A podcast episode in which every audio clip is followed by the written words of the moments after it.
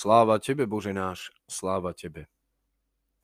Dnes slávime pamiatku svätého Bazila, prepodobného a vyznavača, ktorý bol priateľom a spolutrpiteľom včerajšieho svetca, svätého Prokopa.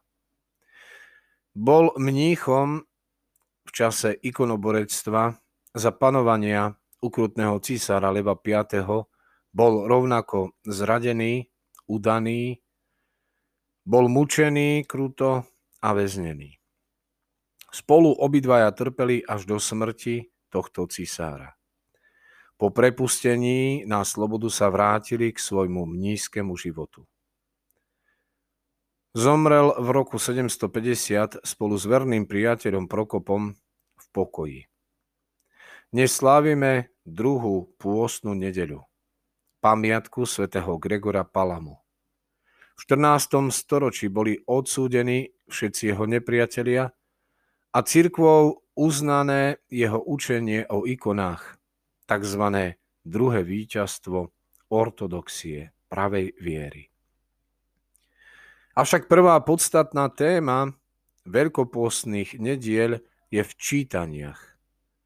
Sú to vlastne rannokresťanské katechézy, ktoré vysvetľujú a sumarizujú katechumenom, teda tým, ktorí sa pripravujú na krst, čím krst je vstupom do väčšného života. Do paschálneho tajomstva Ježiša Krista, do jeho smrti a jeho vzkriesenia. List Hebrejom práve preto nás pozýva všimnúť si, čo sme počuli, aby sme nezanedbali našu spásu. Pretože aj nám bola ohlasovaná viera. Možno až po krste keďže sme boli pokrstení ako malé deti a preto si spomeňme dnes na tých, ktorí nám vieru ohlásili, ktorí nám ju odovzdávali a ktorí nás sprevádzali do dospelej viery. Evangelium podľa Marka nám ponúka obraz duchovného úsilia, teda podvihu a veľkej túžby porazeného, ochrnutého, paralizovaného človeka. A keď Ježiš videl vieru církvy, teda tých, ktorí otvorili strechu, aby sa dostali do domu, kde Ježiš Kristus hlásal, povedal, synu, odpúšťajú sa ti hriechy. Na to mnohí šomrali, ktože je, že odpúšťa hriechy. Ale nakoniec všetci zvolali, niečo také sme nikdy nevideli. Židia dobre vedeli, že malomocenstvo alebo akúkoľvek chorobu môže uzdraviť iba Boh. Čítame v knihe, druhej knihe kráľov. Len Boh teda môže aj odpustiť hriechy.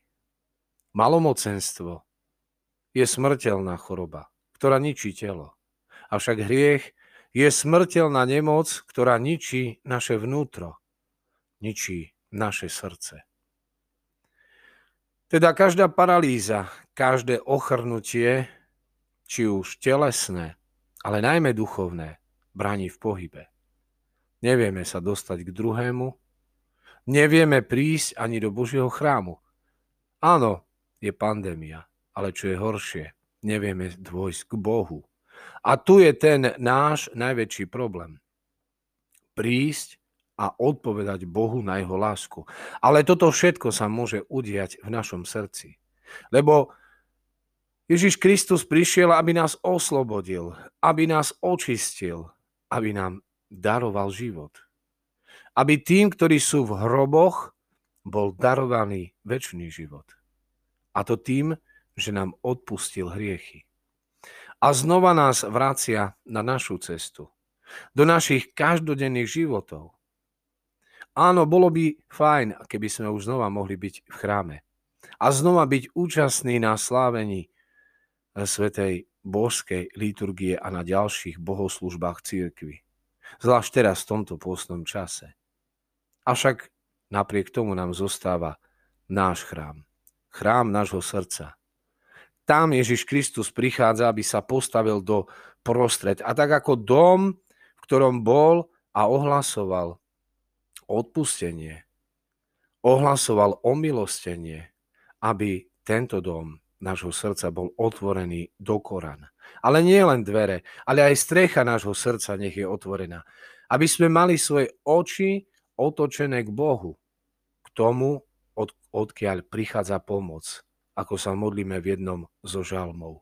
Lebo Ježiš Kristus je ten, ktorý vzal na seba všetky choroby, obťažil sa hriechom.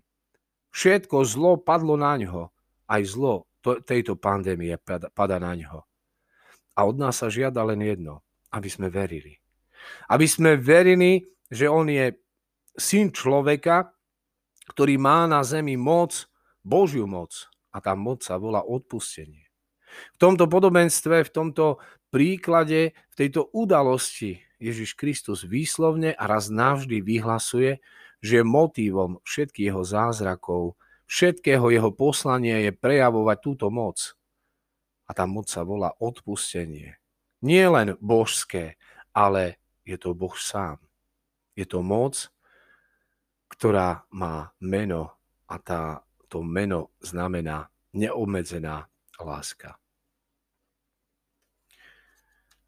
Preto, pane, teraz nastal čas práce. Vieme, že súd je už pred dvermi. A ten súd sa volá láska. Preto začne, chceme začať prísny pôst.